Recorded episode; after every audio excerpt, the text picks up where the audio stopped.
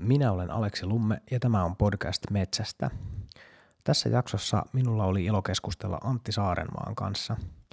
Antti on vieraana hieman tämän podcastin muita vieraita todennäköisempi, sillä Antti on aktiivinen pitkän linjan metsästäjä, Jousumetsästäjäin liiton puheenjohtaja ja Apajilla metsästysmediaporukan yksi sisällöntuottajista – Halusin kuitenkin Antin mukaan tähän podcastiin paitsi siksi, että hän on loistava veikko, mutta myös siksi, että hän ei täysin sovi perinteisen metsästäjän stereotyyppiseen kuvaan. Antti tekee päivätyönsä Helsingin sykkeessä, mutta saattaa silti paita illaksi kytikselle. Tämäkin on vain yksi esimerkki siitä, kuinka monipuolinen suomalainen metsästäjäkunta on. Minulle tämän keskustelun parasta antia olivat ajatukset metsästyksen tuomasta perspektiivistä työelämään ja konkreettisista vaikutuksista ruokailutottumuksiin ja ruoan arvostamiseen. Tervetuloa Antti Saarenmaa. Kiitos, kiitos. Mitä sulle kuuluu? Ihan hyvää. Tota, lentsu on päällä, mutta se on, niin kuin mä sanoin, että se oli ehkä vähän ansaittu. Olin viikon Lapissa telttaillen ja riekkoja pyytäen, niin Noniin kyllä sitä hyvästä vähän nuhaileekin. No se on pieni hinta tästä sitten. Näin on. Hyvä, joo. Meidän tämän päivän ähm, epätodennäköisyys metsästyskeskusteluun tulee nyt ehkä siitä, että me koitetaan tässä nyt hakea vähän ainakin alkuun sitä, että miten, miten tällainen kiireinen kaupunkityöura Helsingissä ja mm. metsästys on yhdistettävissä. Se on, me ollaan molemmat siinä mielessä aika samassa tilanteessa jotenkin, että työura vie aika paljon aikaa ja, ja lapsiakin on ja asutaan mm. Helsingissä ja se tietysti tuo omat haasteensa, niin lähdetään vähän purkamaan, että mistä on kysymys. Mutta mä haluan kertoa silti tähän alkuun semmoisen tarinan, että mist, miten me on tavattu, koska se oli mulle itselle niin tosi miellyttävä kokemus tai mukava, mukava juttu.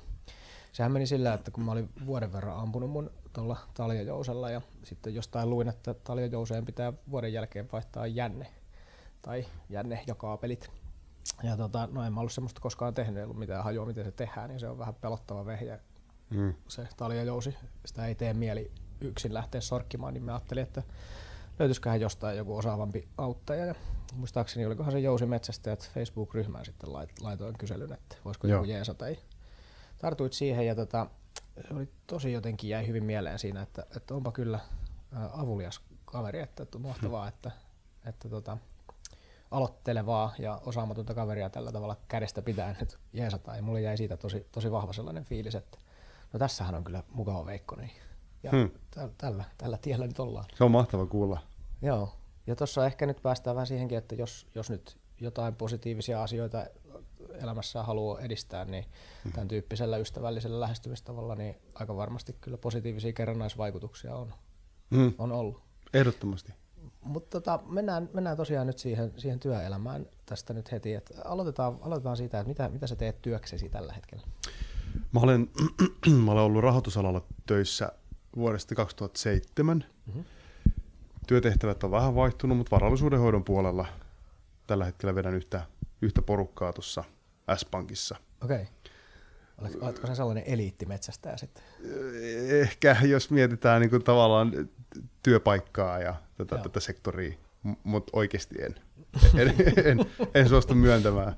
Mutta jos no katsotaan joo, tarpeeksi ei, kaukaa, niin joku voi näin sanoa. Niin, no kyllä se aika ehkä yksipuolinen näkemys sinun varmaan olisi, että ainakin sen perusteella, mitä ollaan yhdessä aikaa vietetty, niin ei se, mm. ei se kovin elitististä tunnu se meininki olevan. Ei, ei, ei se vielä joo. Joo, no mutta rahoitusala, miten se sopii yhteen tällaisen, tällaisen mm. tota, aikaa vievän harrastuksen kanssa? Mulla on sellainen kuva, että, että että sielläkin puolella päivät on pitkiä ja kiire on kova.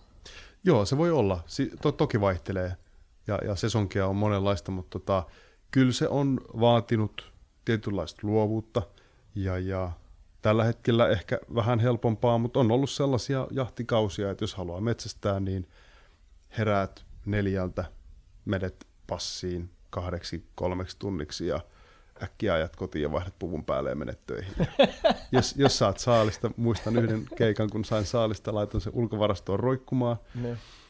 Ja tota, menin töihin, sitten meillä oli jotkut, olisiko ollut pikkujouluhenkiset tapahtumat, ja sitten jossain vaiheessa 90 väliin joutui sanomaan, että tiettikö, mun pitää lähteä nyt kotiin paloittelemaan kaurista. Aika monen. Joo. Käsi vähän vielä veressä siellä sitten niin. työpaikalla. Ja, ja samalla tavalla se on ollut, että talvella sitten niin kun tiedät, että mulla on aikaa just niin kuin lapset nukkumassa ja niin. muuta, niin jos mä haluan lähteä jahtiin, niin nyt on se hetki. Niin, Ei paras, niin. mutta ainoa ja sitten ollaan menty ja Joo. välillä toivoa, että tulispa saalista ja välillä toivoa, että, että kumpaa ei tulisi mitään, koska muuten mä en pääse nukkumaan vielä yhdeltä, vaan se menee kolmeen. joo, joo, joo. Mä, mä muistan joskus samaistun tuohon, istut passissa ja ajattelet, että hemmetti, jos nyt jos tästä jotain tulee, niin just, niin tämä menee kyllä pitkiksi. Joo, tuossa on monta, monta kulmaa, mihin, mihin olisi kiinnostava tarttua jotenkin. Eh, ehkä, ehkä ensin jotenkin se äh, valtava kontrasti tämän sun kuvaaman äh, aamun aloituksen ja mm. sitten sen päivän välillä. Tuossa kun sä oot siellä äh, siellä, siellä kytiksellä mm. odottamassa mm. luonnon keskellä yksin hiljaa, niin sehän on täysin erilainen maailma kuin se, mihin sieltä sitten tullaan niin kuin mm. puku, puvun päälle pistämisen jälkeen. Miltä se, mm. miltä se ero susta tuntuu? Ajattelet sä itse sitä? Ajattelen, joo, mä en välttämättä ehkä sillä hetkellä sitä osaa hahmottaa, mutta tämä on itse asiassa teema, joka meillä on, on toistunut, tämä kontrasti myös niin kuin jahtireissuilla. Niin kuin nyt me oltiin motkatuntureilla, nukuttiin teltassa, syötiin retkiruokaa, päivä meni niin, että oli pakko kävellä, oli pakko niin kuin etsiä lintuja, ihastella maisemia, kulkea tunturien niin kuin reunoja, tai syödä, tai nukkua. Mutta sitten tavallaan ei voinut hengata, koska tulee kylmä, ja että sä et voi niin kuin varustautua Eskimotakilla tuommoiselle reissulle, missä kaikki kannetaan sinne. Mm. Ja tota, vaikka se tavallaan siellä väli tuntuu karulta ja, ja vähän raskaaltakin, väliin väsyttää ja nälättää ja kaikkea paleltaa, niin tota, sitten loppujen lopuksi sitä fiilistelee uskomattoman paljon, varsinkin sen jälkeen, kun se tulee pois, joka voi kuulostaa hassulta, mutta mut mä oon havainnut tämän saman teeman. Kotona miettii, että pääsispä korpeen, mm. korves miettii, että ai hittoa siis tilaa pizzaa, kun pääsee kotiin. Joo, tai, tai olla lämpimässä saunasta jotain. Ja mä oon ruvennut vähän niin kuin päätyä siihen, että ehkä ne on ne kontrastit itse asiassa, jotka niin kuin antaakin sen kaiken, tai antaa paljon hyvää. Joo, ehkä se on, ehkä se on just tolleen. Kyllä mä samaistun tohon, tohon aika vahvasti.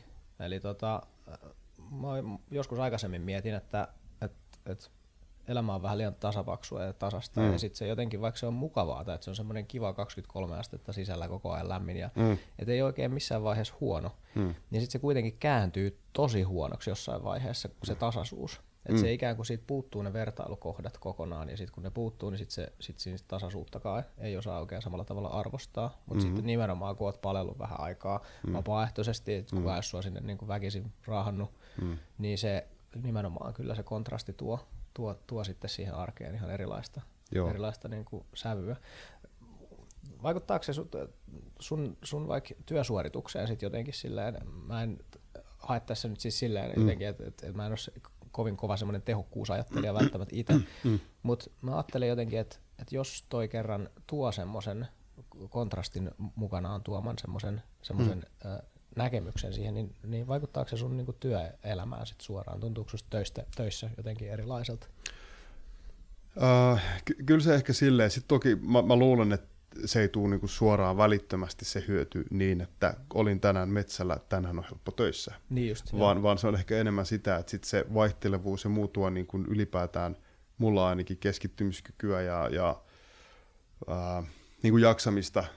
Tiedätkö, joo, jaksaa joo. tehdä sellaistakin, mistä ei niin välitä, kun on saanut tehdä jotakin, mistä tykkää. Ja mä luulen, että se on semmoinen niin välillinen hyöty, mikä sitten tulee. Joo, ja, joo. ja vielä lisänä, kyllä mulla ainakin pää porsii tuossa kevät-talvella tai, tai alkukesästä tai joskus, kun ei, ei ole ollut niin kuin, ei ehkä ole ollut niin kuin metsä eikä kala hetkiä eikä mitään muutakaan, Joo. ja on odotettu, että lumet sulaa ja jäät sulaa, niin, niin kyllä, kyllä se on vaikea aikaa sitten vaan naputella Exceliä niin. viikkoja putkeen. Kieltämättä, no siitä paremmalta se sitten jos tuntuu, kun pääsee lopulta sinne metsään, mutta, Toki. mutta varmasti näin. Ehkä varmaan just lyhyellä tähtäimellä ehkä se aamulla neljältä herääminen, niin ei välttämättä juuri sen päivän niin. työsuoritusta paranne kyllä, mutta, mutta, se on myöntää joo.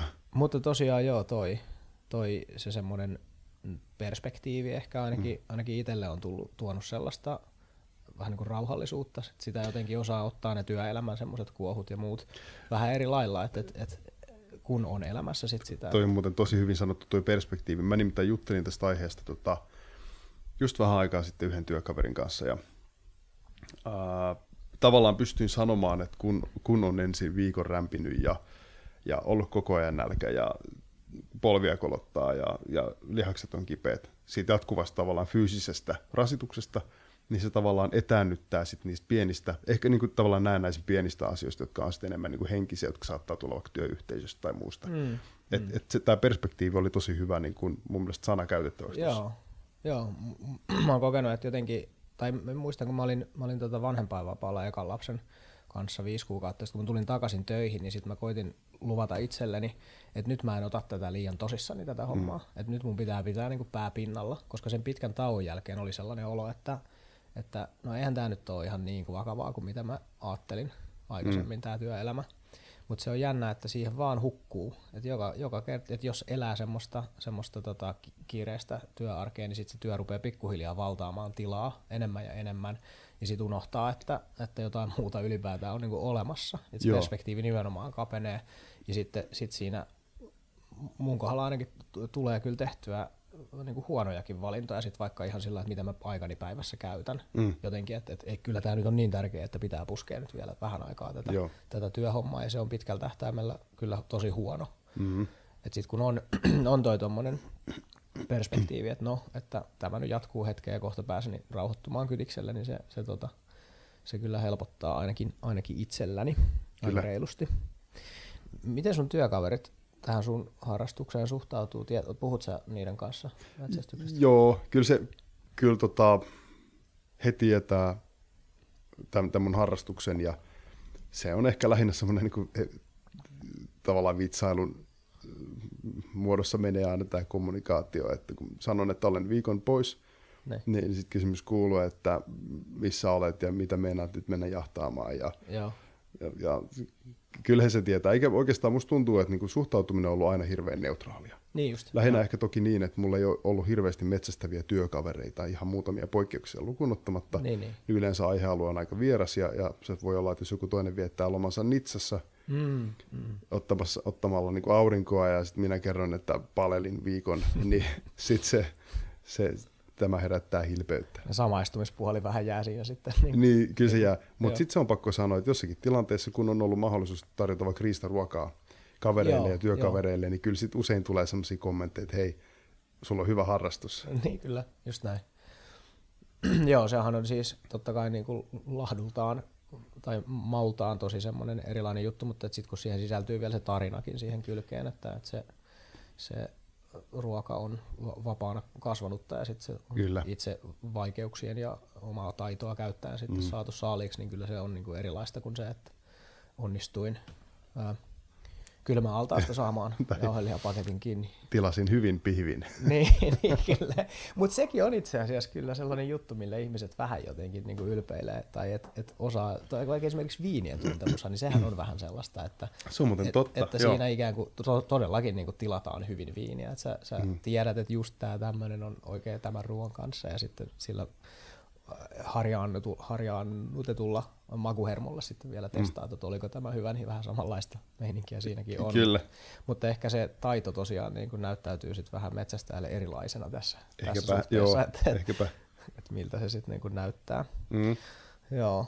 Oletko kohdannut mitään sellaisia niin kuin selkeitä ennakkoluuloja tai semmoista, että, että kun on käynyt ilmi, että, että oletkin metsästäjä, niin sitten mm. siihen joku suhtautuisi vaikka nyt työyhteisössä tai, tai miksei mm. muuallakin, niin sitten sit nuivasti tai, tai Mä oon itse asiassa kohdannut niin kuin elämäni aikana tosi vähän metsästystä oikeasti vastustavia ihmisiä niin kuin livenä. Joo, aivan. Ja tota, työyhteisössä on joitakin ihmisiä, jotka saattaa todeta, että et, et hyi Ai tai ja. kauheeta tai, niin, tai niin. muuta. Vähän niin kuin henkeen, että minkä takia Bambi-elokuvan Bambia pitää ampua. Niin. Mutta niin. tota, enempää asiaa miettimättä, että semmoisia niin vihkiytyneitä vastustavia ihmisiä ei mm. ole. Yleensä ne on ollut sit sitä, että joku ei vaan tunne asiaa.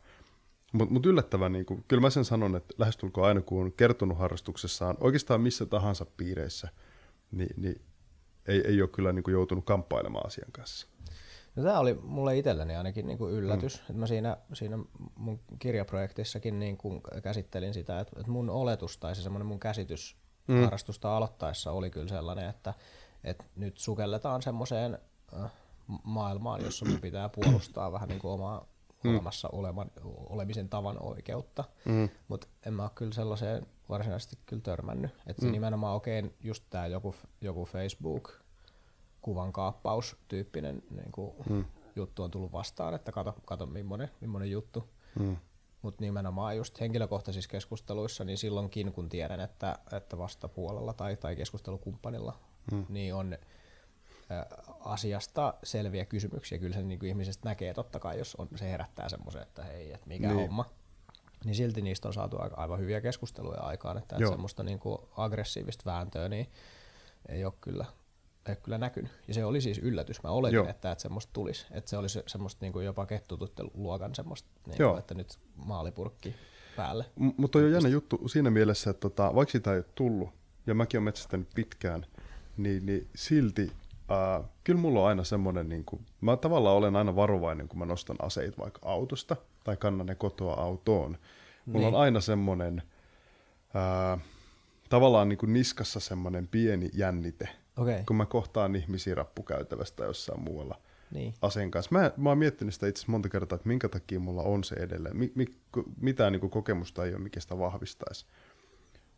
Mutta mut siihen, siihen jostain syystä mä oon aina ollut niin henkisesti varautunut. Mä oon edelleenkin. Joo.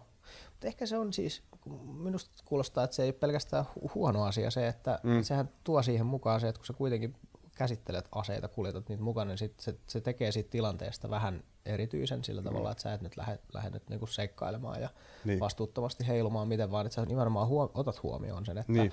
että tässä on nyt vaara vaikka muodostaa hyvin vääriä käsityksiä nyt Niin, niin et, et, et se voi olla, että se pieni jännitys, niin voi, voiko se olla vähän sama kuin esiintymisjännityskin, niin että ei, se, se ei välttämättä koskaan mene pois ja se on niin kuin ihan niin. hyväkin Tie- asia. tiedostaa tavallaan tilanteen. Niin, ja, just joo, näin. joo. Se voi olla sitä. Joo. Tuli vaan mieleen tuossa. Me ollaan siitä itse asiassa puhuttu, että mä oon niin kuin aikaisemmin, että mulla on tämmöinen, mutta et Joo, joo. mä just yksi päivä, kun lastasin taas, kävin ampumaradalla ja lastasin aseita ja Mm.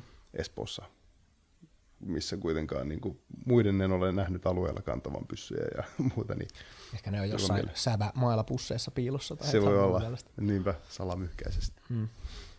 Joo, kyllä. Kiinnostava havainto kyllä. Mm.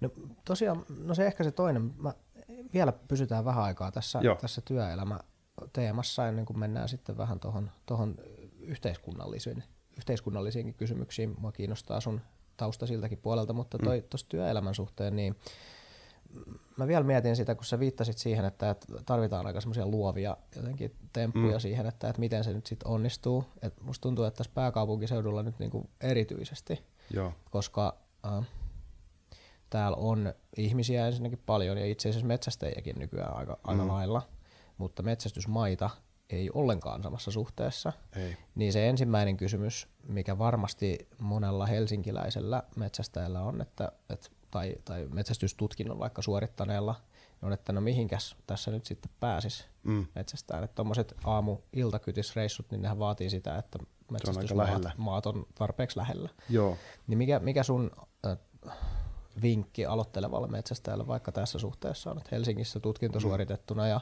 sanotaan vaikka, että suvun maat on, on jossakin, jossakin Itä-Suomessa, mihin ei, ei helposti pääse, niin mitä, miten sä lähestyisit tämmöistä Joo. tilannetta? Tuo on hirveän hyvä kysymys. Mä tota, me voidaan puhua tästä asiasta tarkemmin tavallaan, että mistä mulla se lähti se metsästys PK-seudulla, mutta et, kun mä aloitin sen täällä, niin käytännössä metsästysmaat oli suvunmailla Etelä-Karjalassa Joo, ja toki valtionmaat.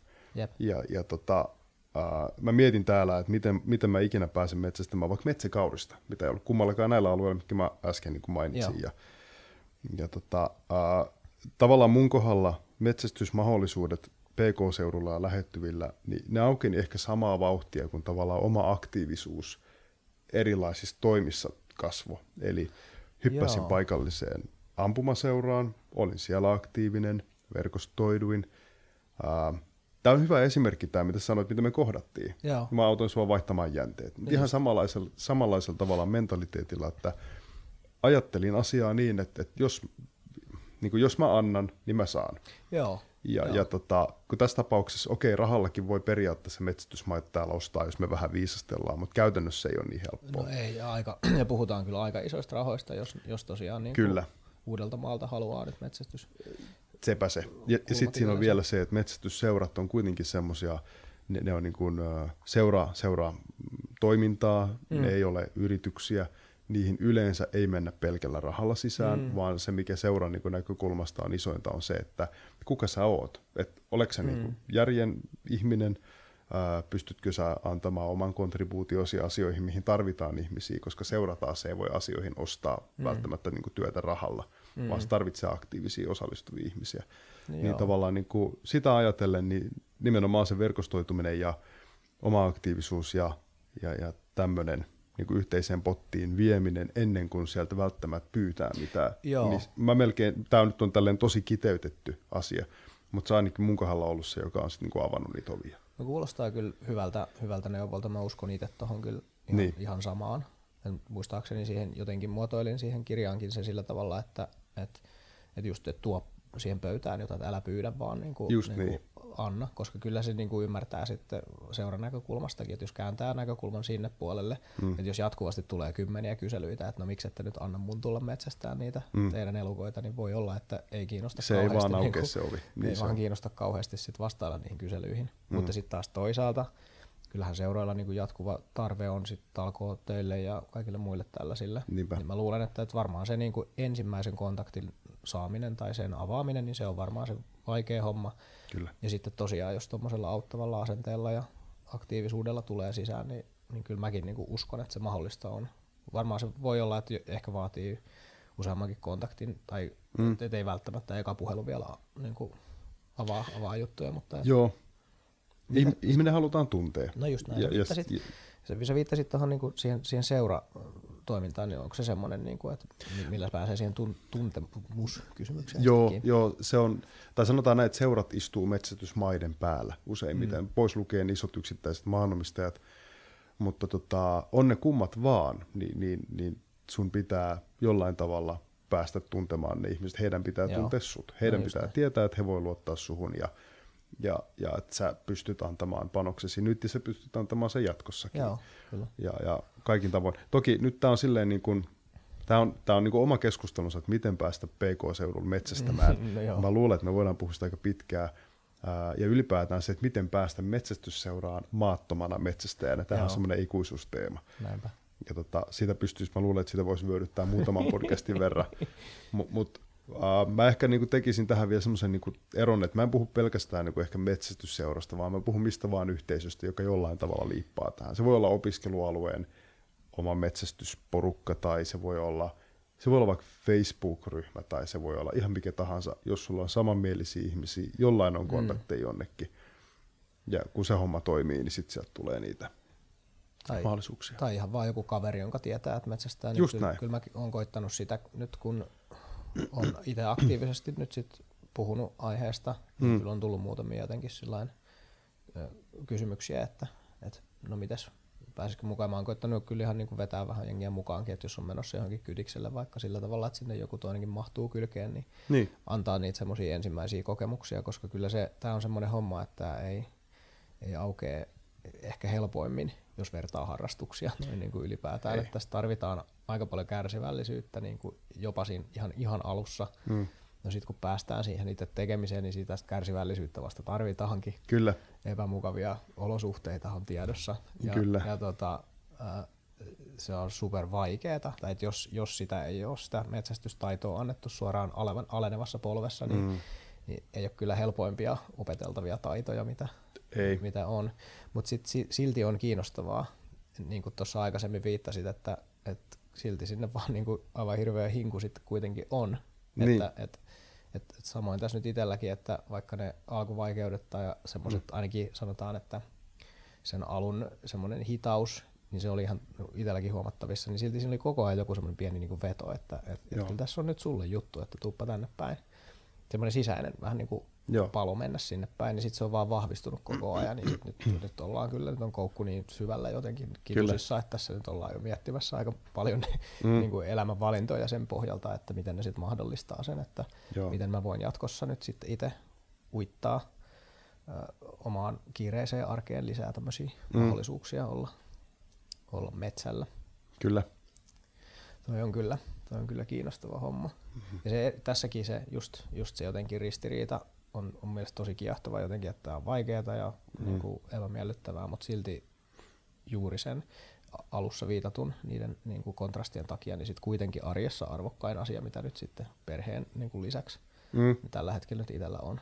Joo, se muuten tota, tuli mieleen noista niin kuin, myöskin niistä alun haasteista ää, ja, ja tavallaan siitä, niin kuin, että miten siinä harrastuksessa etenee tai onnistuu tai oppii, niin, niin se on mielenkiintoinen, vaikka ei olisi tehokkuusajattelija tai ei olisi mm. suorittaja, niin, niin mä ainakin muistan elävästi monia seikkoja tai kohtia metsästysuran aikana, että miettii, mä otan esimerkiksi vaikka metsäkauriin, mm. joka oli aina hirveän kiehtova eläin, niin pari vuotta mä mietin, että, että mä haluaisin metsästää metsäkauriita. Mä luin kaiken siitä, mulla on kirjoja kotona muutama ja, ja mä mietin, että missä mä pääsen nyt metsästämään ja mä löysin niitä niin kuin Espoosta lähialueiden maastoista niitä jälkiä, mutta ilman, että mulla oli metsästysoikeutta Joo. sinne ja haaveilin aina siitä, että joku päivä ne. minä metsästän metsäkauriin ja sitten se vaan niin kuin tavallaan huomasi, asia eteni toiseen, kunnes yhtenä syksynä semmoinen ensimmäinen metsäkaurispukki oli nurin, ja sitten mm. sen jälkeen niin kuin hanat aukesi niin sanotusti, ja mm-hmm. tilanteita ja niin kuin mahdollisuuksia ja saalista tuli enemmän ja enemmän. Ja,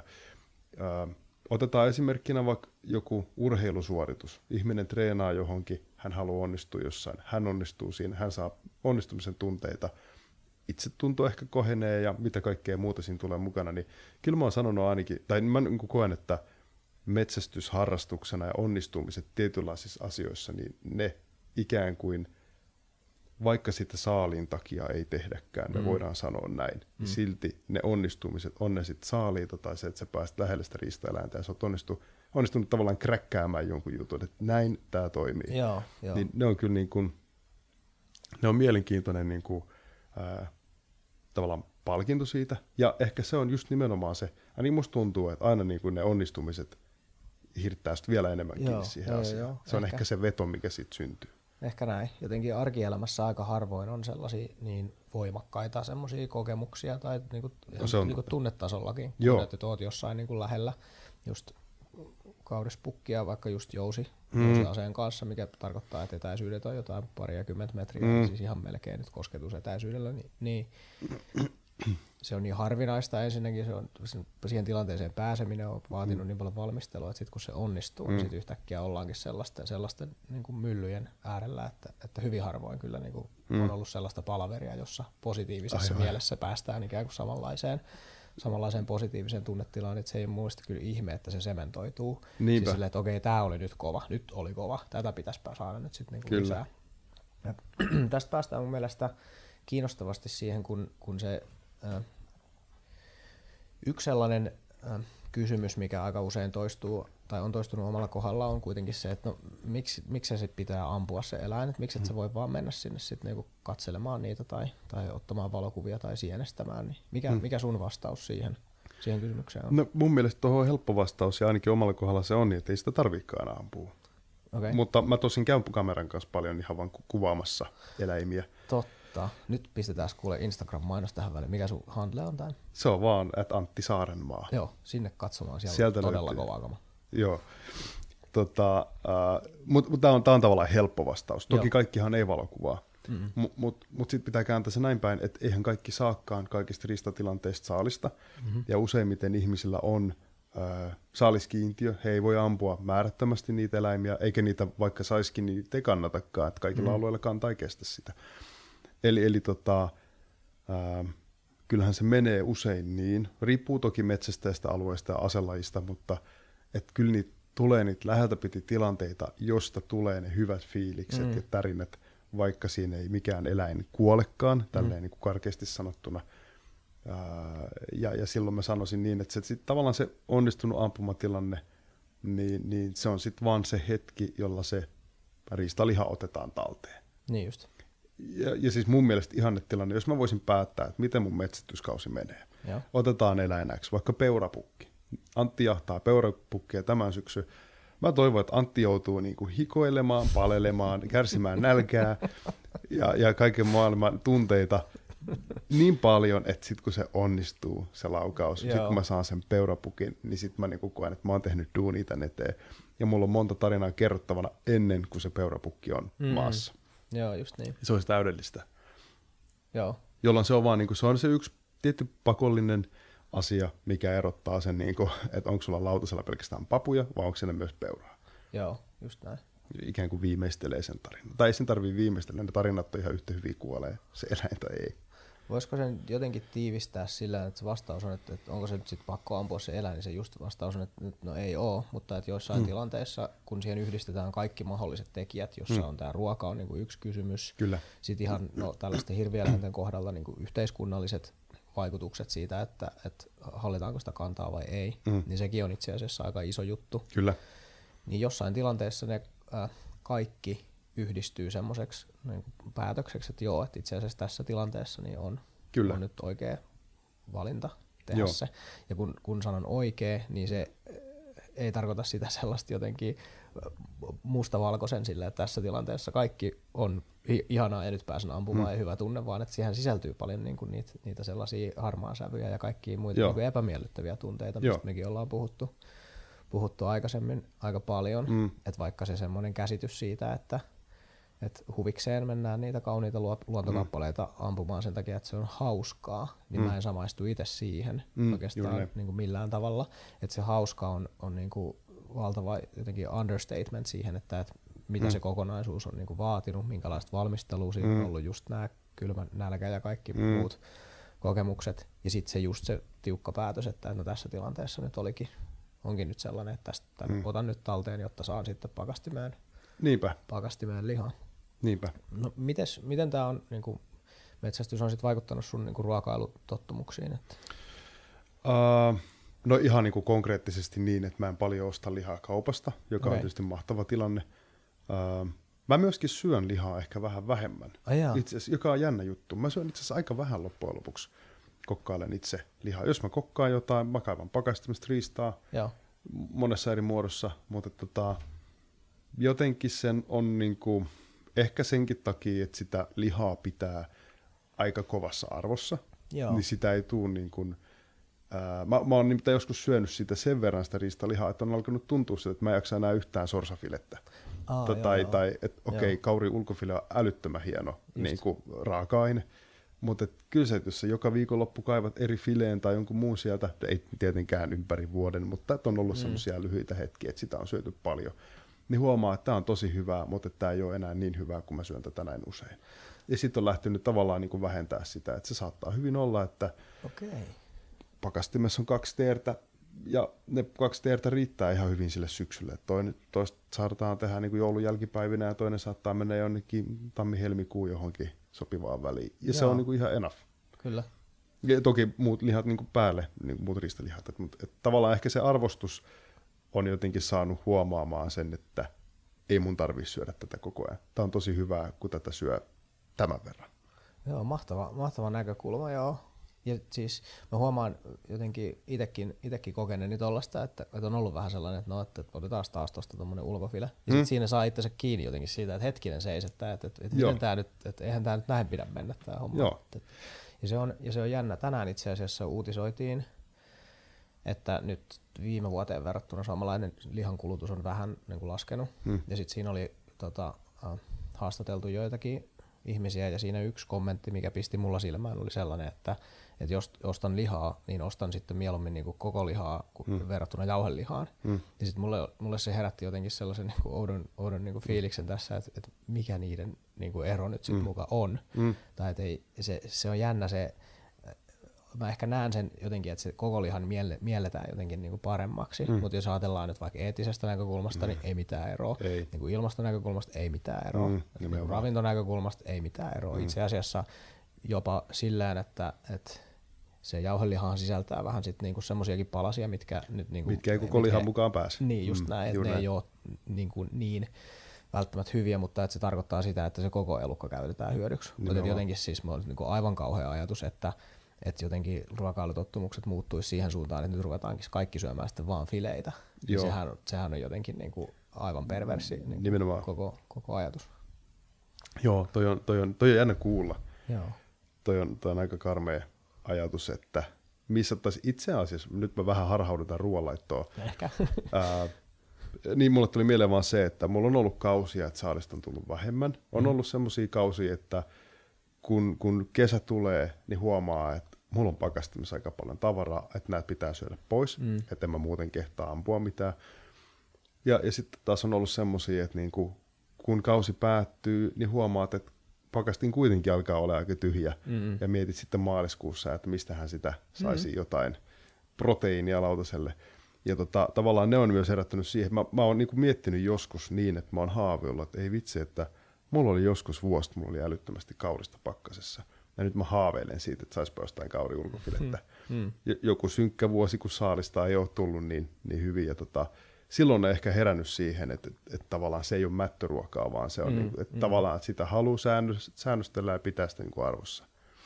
Mutta tämä file ylipäätään niin kuin, joskus arvosti ulkofilettä tosi paljon, sisäfilettä ehkä vielä enemmän. Joo. Ja musta tuntuu, että nykyään sitä fiilistelee enemmän enemmän sitä, että mitä kaikkea siitä osaa laittaa. Joo, Jos sulla, joo, sulla joo. on hyvät niskapalat ja joo, haudutat joo, niitä ja vähän valkoviiniä sinne pottiin ja vähän sieniä, pekonia, mitä ikinä. Ja, ja kahdeksan tuntia siellä ja sitten se niin kuin tavallaan fiilistelee sitä, että mitä kaikkea vähän huonommistakin paloista saa aikaiseksi. Joo, kyllä. Sehän on y- aika yleisesti tiedossa oleva asia, että, että ruoanlaitotaito on nyt niin kuin just no kaupungeissa erityisesti niin kuin mm. päässyt luisumaan vähän huonoon suuntaan, koska tarjontaa vaikka ravintoloissa on niin paljon, että ei tarvi, niin sit se tarkoittaa just sitä, että tämmöiset vähän haastavammat palaset, tai oikeastaan Kyllä. ei varsinaisesti edes kovin haastavat, mutta semmoiset, mitkä nyt vähän vaatii kuitenkin niin. taitoa ja aikaa ja mm. suunnittelua, niin ne jää sitten kokonaan jotenkin osaamisen ulkopuolelle. Kyllä. Ja sekin on tullut kyllä tässä kun se liha on itse, itse metsästä hankittu ja mm. käyty se koko tuska alusta loppuun läpi mm. siihen, että se on pakkaseen tullut, niin sitten se ajatus siitä, että mä pistäisin jonkun niin kuin vähän sitkeämmän lapapalan niin kuin mm. hukkaan sen takia, mm. että no ei nyt jaksa, kun tämä on hyvää, niin ihan mahdoton. Ei, ei, ei ole, ei ole niin kuin vaihtoehto. Kyllä siinä kohtaa, että mä jotenkin nyt niin kuin virittelin mun pakastimeen sellaisen niin kuin lisähälyttimen, että jos okay. se lämpötila niin kuin laskee, niin se rupeaa huutamaan siellä, koska okay. niin kuin se ajatus siitä, että, että pakastin laukee ja siellä kaikki Joo. nyt sulaa, niin se on Joo. jotenkin se on muuten katastrofaalinen. Aika, aika hirveä tila. J- joo, mulla on ollut tapana tarkistella tota, tota pakastimen johtoa niin vähän väliin. Tökkistä seinää, vaikka se on seinässä, niin kun se ei vaan irtoaisi. niin just, no se pitää onneksi se kondensaattori semmoista hurinaa siinä, että jos sitä ei kuulu, niin siinä varmaan no, herää sitten totta. joku yö kylmään hikeen, että nyt on joku pahasti pilalla. Se on totta. Mennään, mennään hei vähän ajassa taaksepäin tässä. Joo. Nyt me ollaan puhuttu nyt vähän niin kuin nykytilanteesta, missä oot ja Joo. ruokajutuista, mutta, mutta mä en ole me ei ole juteltu, että koska sä oot aloittanut metsästyksen niin ja missä? Okei. Okay. Tota, Tämä on ehkä aika perinteinen tarina. Mä en osaa sanoa, että milloin minä olen aloittanut metsästyksen, mutta okay. mä, olen, mä olen palellut jänispassissa pienenä poikana jo Fajan kanssa ja isoisän kanssa niin kuin alle 10, ehkä 7V, 6V, jotain tämmöistä. Mä muistan ne hetket, kun ajokoira ajaa ja, ja sitten se haukku lähenee ja hmm. Faija sanoo vierestä, että nyt hiljaa. ja ainoastaan silmämunat saa liikkua. Jäänyt mieleen. Kyllä, on erittäin hyvin. Ja sitten ja sit myös niinku parhaat hetket on se, kun syödään eväitä ja juodaan teetä niin, ja kaikkea muuta. Mutta mut sieltä se on lähtöisin.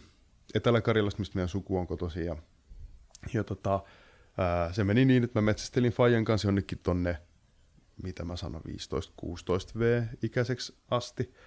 Ja sitten sen jälkeen siinä tuli semmoinen, voisiko sanoa, että parin muodostustauko, joka kesti ehkä 5-6 vuotta, kun keskityin muihin asioihin. Ja Metsästysteema vaihtui vähän eri Niin, laji, laji vaihtui. Mm.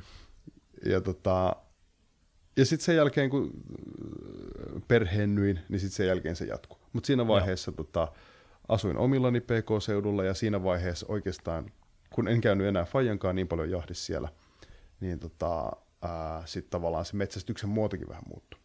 Hmm.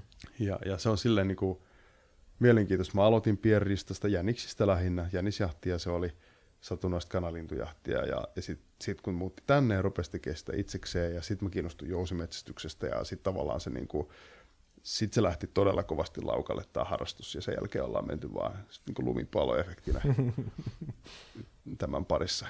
Okei. Okay. Joo, joo. Mistä se jousimetsästys niin kuin ui mukaan? Tai mikä se oli sulle eka pykälä siihen? No se on hyvä kysymys. Mä, mä, tota, mä itse asiassa muistan, mä lapsena luin Kabelasin, Jenkki, tämmöinen varustekauppa, valtavan iso. Vähän niin kuin meidän, mä en tiedä mikä meillä myy eniten metsästysvarusteita, mutta joka tapauksessa metsästysvarusteisiin keskittynyt jenkkikauppa. Meillä oli Fajan kanssa pari katalogia, mitkä Faja oli saanut sen kaverilta. Ja mä olin lukenut ne niin puhki rikki pienenä, varmaan semmoisena kymmenen vuoden ikäisenä. Joo. Ja mä muistan sen, että mä katsoin silloin sieltä taljajousia ja jousipyssyjä, ja kyselin Fajalta, että mm. voidaanko mä hankkia tuommoinen, ja jaksanko mä virittää tuon. Ja silloin jo metsästyslaillisen raja oli 40 paunaa. Ja mm. mä muistan Fajaa aina sanoa, että kyllä se joku päivä se 40 paunaa jaksat varmaan virittää. Ja, ja sitten tota, se, se, oli semmoinen, siis mä muistan se edelleenkin. Ja, ja sieltä se ehkä lähti.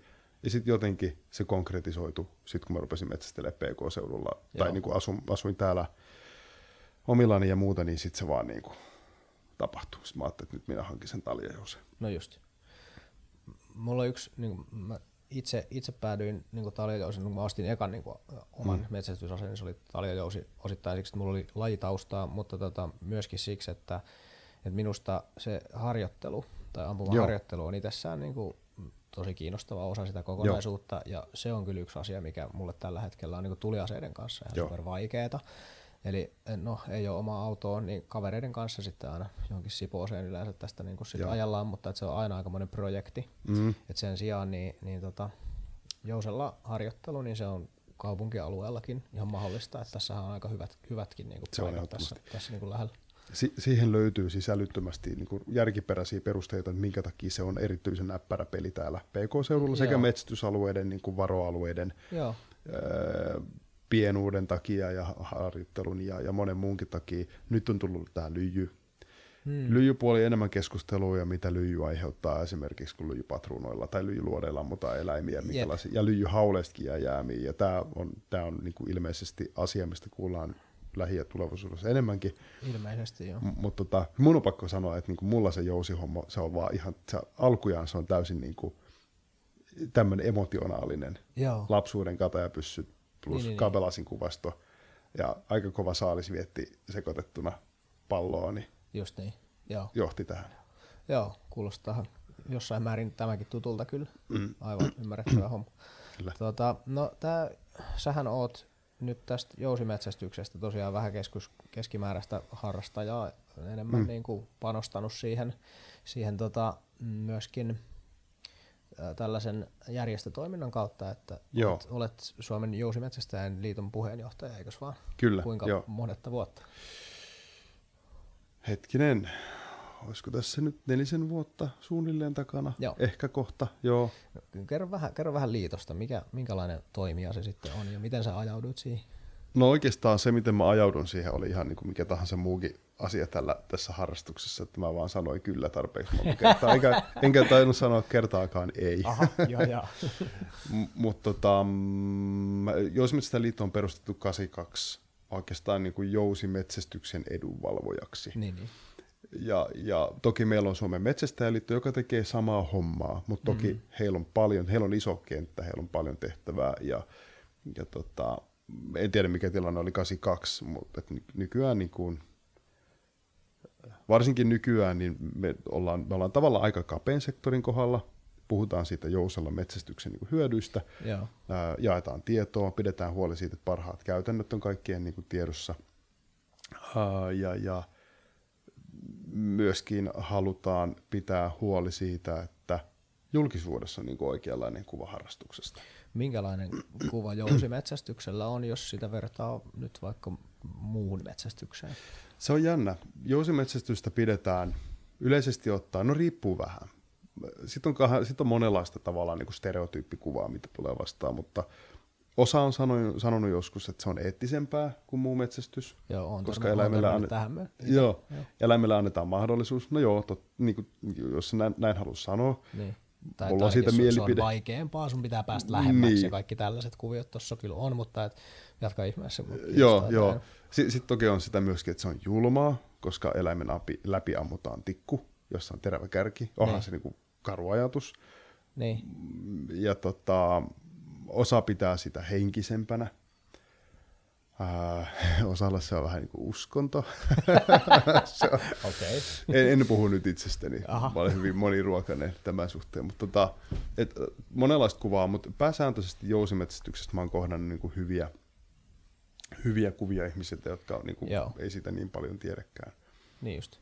Ehkä metsästäjien keskuudessa niin joskus, joskus on tullut sellaista niin kuin epäilystä vastaan sillä että mitä seuraavaksi, keihäitä vai mikä on. Niin kuin, niinpä, että, kun niinpä. On aivan hyvät, aivan hyvät aseet on ihminen kehittänyt, niin minkä takia sitä pitää mm. tuommoisilla. Eniten sitä keskustelua mun mielestä joutuu käymään silloin, kun sulla on ihminen, joka metsästää niin kuin korostetusti lihan takia. Tai mm. saalismäärien takia pitääkseen mm. lista kantaa kurissa, mm. mutta muuten se on niin kuin työtä. Ota, yskin keuhkot puhutaan. Se on ihan sallittu. Mutta tota, ja joo, silloin, silloin tulee kysymyksiä, että eikö tätä voisi tehdä helpomminkin, että tässä menee ikä ja terveys, jos kaikki pitää ampua jousalla. Niin. Että ei aina, jaksa, aina ei kerkeä fiilistelemään, nyt pitää saada vaan niin elukkaa kumoa. Niin, nyt no mä se... vähän niin kuin provosoin, mutta tämä on se, mitä tulee vastaan. Um, mutta sitten kun meillä on metsästäjiä, jotka tykkää niin fiilistellä metsästystä kaikin tavoin, että ne nauttii joka osa-alueesta, ne, ne on luonnon kulkijoita, ne on luonnon tuntijoita, mä ei, ei toisiaan poissulkevasti mm. niin kuin tämän aikaisemman ryhmän kanssa. Mutta mut tavallaan kun sieltä haetaan enemmän enemmän henkisiä asioita, niin suhtautuminen jousimetsästykseen on niin kuin neutraalimpi ja ymmärtävä, ymmärtäväisempi. Mm. Mm. Ja mä melkein voisin sanoa niinkin, mä tuossa mietin aikaisemmin, kun puhuttiin tästä, mitä ihmiset hakee metsästykseltä ja miten se on henkistä ja mitä siitä niin saa, niin miltei kaikki jousalla metsästävät ihmiset korostetusti nauttii myös kaikista, kaikesta siitä muusta asiaan liittyvästä. Mä, mä toki mä saatan käristää, mutta kyllä se tavallaan niin kuin ristatilanteista ja luonnosta ja ympäristöstä nauttiminen, niin se on isommassa roolissa. Nyt jos mä olen vähän niin kuin ironinen, ne. niin pakko sen on ollakin, koska saalista ei tule niin helposti. No joo, kyllä ehkä. Mutta se tarjoaa hyvä miksi. Kyllä. No ehkä tähän väliin sopii just lyhyt, lyhyt anekdootti tästä meidän keväisestä tota, mm. kaurispukkijahdista, jossa oltiin tosiaan. Oltiin tosiaan niin pari iltaa ja aamua tuolla Paraisilla ja, ja tota, nähtiin paljon elukoita ja kiväärihollilla oltiin varmaan 20 kertaa niin kuin Kyllä. pukista ja, ja tota, Jousihollillakin melkein oltiin, ainakin te olitte siinä yhdestä, yhdestä tota, ää, Naarasta. Naaras, naaras tota, kaurista ja sitten sit melkein pukkikin käveli syliin, mutta sitten joku, jotain mokattiin siinä ja sitten ne lähti mm. karkuun tai meni väärään suuntaan muuten, niin ainoastaan Hyttysen pistoja jäi niin kuin niin. konkreettisesti muistoina, mutta muistan myöskin, kun ajeltiin sieltä pois sitten, että kylläpä oli niin kuin, olipa vaikuttava kokemus kyllä kaikki se niin kuin siellä luonnossa sitten niin kuin istuminen ja läsnäolo.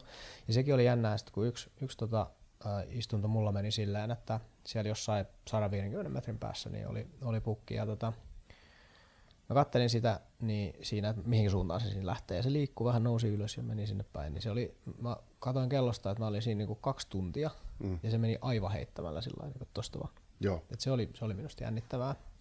Et sen tyyppistä luontoläsnäoloa tai semmoista jotenkin immersio siinä, että se fokus menee johonkin ja aika lentää ohi, niin semmoista aika Joo. harvoin kyllä niin kuin pääsee kokemaan. Ja niin kuin tossakin, niin koska se etäisyys pitää olla tosi lyhyt, niin mm-hmm. tämän tyyppisiä istuntoja varmaan on, on ollut sullakin useita. On, joo. Mä joskus pidin kirjaa, että joka kymmenennellä kytiskerralla tuli saalista. Ja, joo. Tämä oli yhdellä alueella, riippuen, riippuen ehkä alueesta ja metsätystavoista, niin se voi olla parempaa, se voi olla huonompaa, mutta kyllä siinä aika paljon saa istua. Mm, joo, kyllä. Ja toi on mun mielestä yksi sellainen asia, mistä mä oon huomannut, että ihmisillä on tosi erilainen käsitys kuin mikä se todellisuus on. Joo. Tai erityisesti niin yksi, yksi sellaisista asioista, mikä tuntuu herättävän ihmisissä vahvoja tunteita, on se, että, että jos jostain ruokinnalta mm. ammutaan eläin, niin se tuntuu, että se, se ähm, se painelee jotain sellaista niin kuin epäreiluuden niin kuin moraalinappulaa tai Joo. sellaista, että tuossa on nyt jotain niin väärää. Ja sitten kun siihen yhdistyy vielä se ajatus siitä, että, että tai sanotaan, että kuvitelma siitä, että se on tosi helppoa, mm.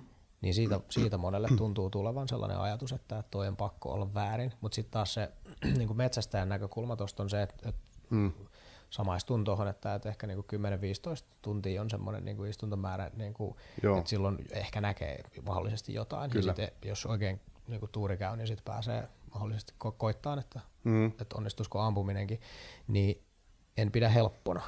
Ei se helppoa. Se on muuten jännä juttu, kun mä aloitin kauriinmetsästyksen silloin 20, 25V Joo. Jousella, niin mä jotenkin ajattelin, että näinköhän sitä kehtaa ruokinnalle ampua. Ai jaa. Ja sitten tota, tuli syksyt ja kaurin kevätpukkiahdit ja tuli mm. talvet, niin talvella oli silleen, että ei kysymystäkään, että ruokinta pystyy nyt. Et varsinkin se, kun alo- aloitti eikä ollut ehkä ihan niin hanskassa mm. ja, ja ei ehkä niinku tiennyt, että miten tämä kannattaa tehdä, niin, niin, niin tota, eikä se silloinkaan napsahtanut noin vaan niin kuin ruokinnalta se saalis. Ei. Kyllä se, ei se, se on vaikeaa. Ja tähän niin kuin ehkä kuuntelijoille, jos ei tiedä kaurista, niin talvella kauris on ruokalähteestä 100-200 metrin päässä tosi lähellä. Joo. Joka tarkoittaa sitä, että me kun mennään sinne passiin, vaikka me ollaan kuinka intiaaneja, niin, niin talvellahan äänet kai kantaa. Just näin. Niin, niin tota, se, joko se tarkoittaa sitä, että se kauris jää sinne kuuntelee, että jaha nyt se jätkä istuu siellä, uh-huh. ja sitten odottaa, että, se läht, että me lähdetään pois, tai sitten siellä pitää istua niin pitkään, että se unohtaa. Sitten me puhutaan ajasta, joka on neljä, viisi tuntia. Joo. Ja se on kylmää peliä. On, on, on. Joo, mä en tiedä kyllä, mahtaako Suomessa sellaista intiania ollakaan, joka hiipisi talvella kauriin, kauriin niin kuin Ei varmasti, niin, ei, ellei ole tosi kova tuuli tai jotain tällaista. Joo, Joo. Joo kyllä. Joo, se helppous. No, kyllä se kivääri kanssa niin helpompaa se on, mutta et sekään ei ole kyllä mun kokemuksen vielä.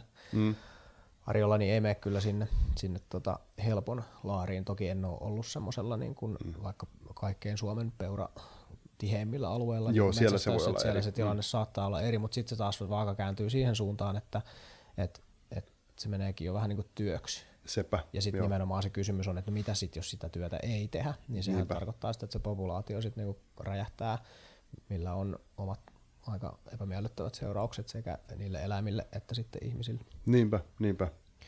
No mitä, mitä Jousimetsästäjien liitto tällä hetkellä nyt niin kuin eniten, eniten ajaa? Et edellinen, vielä taustasta sanon, että edellinen sellainen niin kuin asia, tai se, se kun mä itse aloittelin metsästystä, niin siinä vaiheessa tota, peuraa, valkohäntä peuraa sai alkaa metsästää mm. jousella, että se oli myöskin sellainen asia, mitä, mitä, minkä puolesta ymmärtääkseni liitto aika vahvasti Joo. kampanja, eikö niin? Kyllä.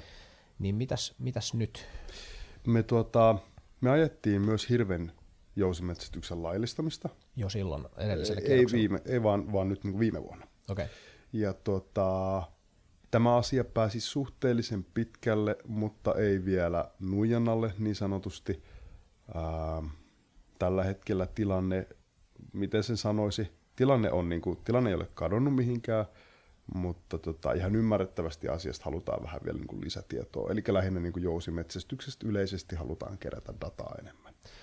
Ja, ja mä en tiedä, että mistä kaikesta mä niin kuin silleen voin kertoa, okay. mutta voin kertoa siitä, että nyt me keskitytään niin kuin datan keräämiseen ja analysointiin. Ja Miten, jos se, jos se yhtään voi kertoa mm. tuosta niin datan keruusta, niin heti, että insinööriä nyt kiinnostaa, että miten jousimetsästyksestä kerätään dataa. Se onkin haastavaa, joo. Tota, taustutuksena maailmalta löytyy paljon erilaisia NS-tutkimuksia jousimetsästyksestä ja letaliteetista ja osuman prosentista haavakkoprosentista ja ää, läpäisystä ja kaikista mahdollisesta. Etelä-Afrikasta löytyy henkilö nimeltä Hetkinen, en muista, palaan myöhemmin, Dr. Ed Ashby, okay. joka on kerännyt aivan mielettömästi dataa siitä, minkälainen nuoli kärkiyhdistelmä läpäisee parhaiten, kun puhutaan isosta riistaeläimistä, ruhopaino 500 kilo plus. Yeah. Mutta tota, ähm, meillä, ei ole, meillä ei ole tavallaan niin kuin tieteellisesti vertaisarvioituja tutkimuksia saatavilla, ainakaan niin, että me tiedettäisiin. Ja tietysti tämä on haave, että jossain vaiheessa semmoinen saadaan mm. aikaiseksi, joko meidän tai jonkun muun puolesta. Mutta käytännössähän se menee niin, että mitattavia asioita voi olla se, että mikä on pakomatka jousella mm. ammutulla eläimellä suhteessa ruutiaseella ammutulla eläimellä. Ää, ehkäpä se, että mikä on haavakkoprosentti, kun ammutaan eläimiä. Tuleeko enemmän haavakkoja jousalla kuin luodilla Joo. tai haulikolla, joka on ehkä yksi semmoinen, mitä metsästäjät itse usein niin nostaa esille, että tällähän tulee haavakoita paljon. Niin, niin. Joo. Ja tota, silloin me mennään käytännössä seurantatutkimukseen tai tämmöiseen äh, kyselytutkimukseen, missä Jep. tietyllä tavalla perehdytetyt henkilöt kirjoittaa rehellisesti vannoen, että tekevät oikein asiat ja, ja tota, tai vastaavat oikein, niin, niin että mitä on, miten on mennyt. Joo, on kyllä, on kyllä haastava tutkittava asia, koska sitä nimenomaan ei voi tutkia jokaisen niin kytyskoppiin ja sitten laittaa istumaan katsomaan, että, että no miten Niinpä. se nyt sitten oikeasti menee ja sitten siinä ollaan sen niin kuin luottamuksenkin niin kuin äärellä, että, mm. että, tota, että no onko nämä raportoidut nyt tulokset sitten nyt niin kuin totta vai ei. Ja onko meillä itse asiassa edes dataa niin kuin kivärilläkään ammutuista. Niin, ja, niin, kyllä, kyllä. Tosi helposti siinä ainakin mennään siihen hevosmiesten tietotoimisto-osastolle sitten, että, että, hmm. että just seurassa on aina tiedetty, että hmm. kyllä se jousi, jousihomma on ihan mahdotonta ja se saattaa tulla jostain siitä, että joku on joskus niin kuin jotain mokannut joskus ja sitten siitä tulee semmoinen niin totuus, että tuossa kyllä varmasti pitää osata kaivella kyllä aika, aika aktiivisesti ja Joo. taidokkaasti juttuja. Mä, mä toivon, että tota, tai mä uskon niin, että kun N on tutkimuksessa tarpeeksi, mm. niin me voidaan, me nähdään keskiarvoista, että, että okei, ne on niin kuin lähellä toisiaan, katsotaan ehkä hajontaakin vähän. Ja, ja luotetaan siihen, että vaikka olisikin joku yksinäinen ritari jossain, joka onkin sitä mieltä, että hän voi vastailla mitä haluaa niihin kaavakkeisiin, niin me luotetaan, Totta. että se hukkuu sinne kohinaan. Joo, ja se, se on minusta kiinnostavaa kyllä tässä koko metsästysskenessä, mitä itse asiassa vähän jo aikaisemmin liipattiin tänään, mm. että, että se kuitenkin niin kuin on aika puhtaasti tällaista luottamukseen ja oikein tekemiseen mm. perustuvaa peliä. Että vaikka, vaikka sitä niin kuin poliisiviranomaista ei ole selän takana kyttäämässä, että, niin. että käveletkö nyt punaisia päin tai että ammuitko, niin silti se silti se homma toimii ja se on mielestäni super kiinnostavaa, koska Joo. siinähän se semmoiset sosiaaliset rakenteet vähän niin kuin luo sillä, että näinhän tässä vähän niin kuin kuuluu toimia Kyllä. ja multa odotetaan tämä. Ja sitten siinä on toisaalta se, että jos mä raportoin tämän, niin tuleeko mulle tästä rangaistus, Joo. koska jos, siinä, jos yrität tehdä tutkimusta sillä, että on rehellinen, mutta mm. jos raportoit, että mm. ammuit niin kuin haavakon, niin sitten tulee niin kuin sakko. Kyllä. Niin sit ei tule haavakoita raportoitua ihan hirveästi. Joo, se, se on jännä. To, mutta toi on, toi on niin kuin, jos me mietitään vielä tuota tutkimusta ylipäätään, tuota, mitä sanoit äsken niin kuin metsästäjän omasta ehkä niin kuin etiikasta tai tästä, mm.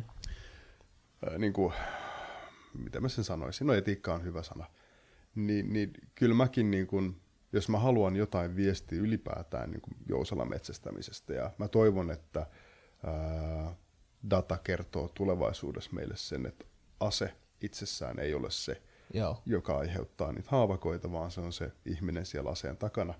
Ja että jos meillä on olemassa metsästä, joka tuntee rajansa, on eettisesti, niin kuin toimii mm. eettisten periaatteiden mukaisesti, niin, niin, niin hän tekee aseet, tai asiat niin kuin aseella kuin aseella hyvin. Joo. Ja, ja nyt kun mä katson vaikka niin kuin seuroja, mihin mä kuulun, esimerkiksi, ja, ja sitä, että kun haavakoit tulee, onneksi vähän, mutta niitä tulee kuitenkin ennemmin tai myöhemmin, niin tavallaan se niin kuin pieteetti, millä pidetään huoli siitä, että se haavakkoeläin saadaan lopetettua mahdollisimman mm. nopeasti, niin mä en ole ikinä nähnyt siinä minkäännäköistä niin kuin hikkaa. Se on ollut aina niin kuin välitöntä ja silloin on lähetty. Silloin se on hoidettu, vaikka se on ollut aamuyön tunteina. Joo, joo. Ja, ja tota, sen mut saa niin kuin uskomaan kanssametsästäjiin hyvin vahvasti. Joo, kyllä, kyllä. Tämä on ylipäätänsä tähän niin kuin metsästäjiin tutustuminen, niin se on, se on jotenkin helpottanut mun sellaista... Ää, tällaista kaupunkilaismaalaisjakotuskaa tosi mm. paljon, koska mä olin, niin aikaisemmin olin, huomasin, että mä olin ehkä vähän ajautumassa semmoiseen suuntaan, että, että sitä jotenkin ajattelin, että täällä kaupungissa ollaan jotenkin moraalisesti nyt niin kuin tosi pitkällä ja mietitään tosi paljon asioita. Mm. Mutta sitten kun mä huomasin tai tutustuin tähän tällaiseen just metsästäjäyhteisöön ja sitten pääsin näkemään, että, että mitä silloin kun ihmiset on niin kuin aivan todellisten moraalisten niin kuin kysymysten äärellä, niin mm. miten ne aidosti toimii, mm. ei pelkästään vain miten ne sanoo, että, että miten ne toimii, niin se on kyllä herättänyt kunnioitusta myöskin siihen suuntaan Joo. tosi paljon. Et jotenkin nyt nykyisin koen, että et, et yksi hienoimmista jutuista, mitä jos nyt elämässä se pystyisi vähän saamaan aikaan, niin olisi se, että et, et pystyisi jollain pienellä tavalla lieventämään tätä tämmöistä niin mm. kaupunkilaismaalais jotenkin kahtia jakoa. Musta tuntuu, että se on varsin, varsin turhaa. Joo. Et se, et jotenkin kyllä mä ymmärrän sen, että, että tästä tällaisesta äh, kauralatte niin kuin tyyppisestä maailmasta katsottuna joku tämmöinen aika suoraan ja brutaalistikin niin kuin puhuva vaikka mies, niin saattaa mm. vaikuttaa äkkiseltään semmoiselta, että no nyt ollaan kyllä vähän semmoisen yksilön äärellä, joka, mm. niin kuin, että tämä on vaarallinen, mm. mutta se totuus on kyllä jotain ihan muuta. Mm. Että siinä katsotaan kyllä tosi paljon ö, muita juttuja mm. kuin pelkästään sitä pinta, pintatasoa, sit, kun asiaa rupeaa vähänkään tarkastelemaan sit kyllä. Enem, enemmän. Miten, jos lopetetaan vielä siihen, että, että mm. miten tota, jos sulla olisi nyt tässä niin kuin taikavasara, niin mikä olisi sellainen asia, mitä, mitä sä haluaisit vaikka suomalaisessa metsästyskulttuurissa niin kuin muuttaa? Mm-hmm. Ja mikä olisi yksi sellainen asia, mikä sun mielestä suomalaisessa metsästyskulttuurissa on tällä hetkellä kaikkein arvokkain? Vitsi, miten tiukkoja kysymyksiä. Voi apua. Mä tuota, Mun pitää vähän aikaa miettiä. Mutta jos mä, jos mä jollekin itse olen tavallaan allerginen ylipäätään, tämä ehkä kohdistuu niin kuin muihinkin asioihin elämässä, niin tietynlainen niin kuin mustavalkoisuus, tietynlainen semmoinen, tämä on oikein, tämä on väärin, henkinen ö, asettelu, niin siitä mä en pidä. Mm, Mä vastaan vähän eri kysymyksiin. se on se klassikko, klassikko silloin, kun tulee vaikea kysymys. Sä et kysynyt vastaan, tätä, mutta mä vastaan näin. Mut, mut se, jos mä haluaisin jotain tota, niin nähdä, on se, että metsästäjiä pidettäisiin samaan aikaan myös luonnonsuojelijoina. Mm. Metsästäjät itse tekee ja kokee näin. Mm. Aika moni. Sitten samaan aikaan metsästäjät saattaa myöskin vähän niin kuin tökkiä tai, tai asetella erikseen mm. niin kuin luonnonsuojelijat itsensä. Mm-hmm.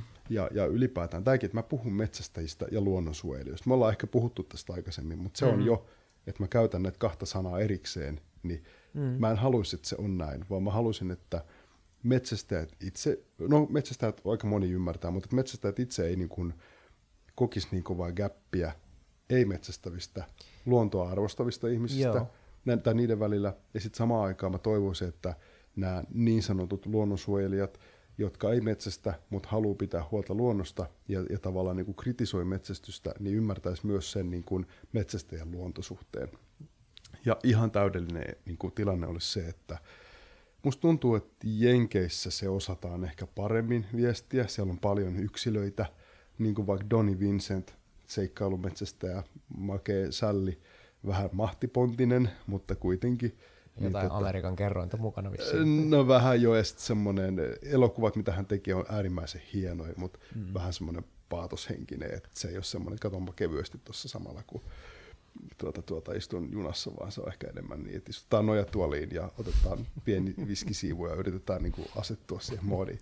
Mutta joka tapauksessa niin hän, hän on tutkija, hän on metsästäjä, hän arvostaa äärimmäisen paljon kaikki eläimet, mitkä hän niin metsästää. Hänellä on tarina kaikista tästä ehkä menee vähän silleen normaalin suomalaismetsästäjän niin silmissä vähän överiksi, mutta, niin. mutta että hän osaa sen hyvin.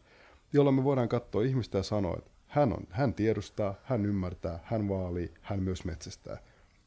Ja, ja tavallaan, että se niin kuin kuva olisi tämän tyyppinen edes joo. Niin kuin suomalaisten metsästäjien kohdalla. Joo, joo. Ei se yksilötaso aina voi olla niin, mutta niin kuin kokonaisuutena metsästäjä pidettäisiin niin kuin äärimmäisen tiedostavina ja myöskin osaavina luonnonsuhteen. Joo. No tää on, kyllä tämä kyllä tää oikeastaan vastaa, vastaa aika, aika hyvin siihen, hmm. mitä tuossa kysyinkin. Ja meillä on semmoisia ihmisiä. Hmm.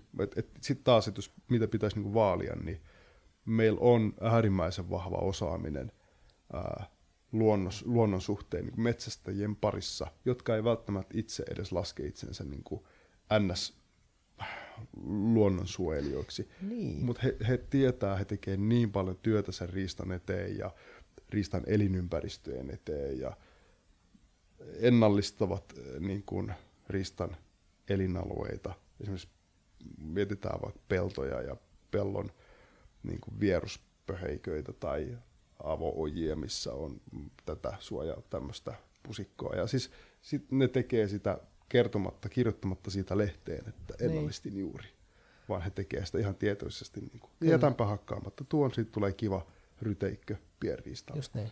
Mutta ei se ole missään Turulla ja Toreilla kerrottu. Se on vaan tehty heidän siellä kotona. Ihan vaan, että he haluavat, että ne pärjää ne eläimet hyvin.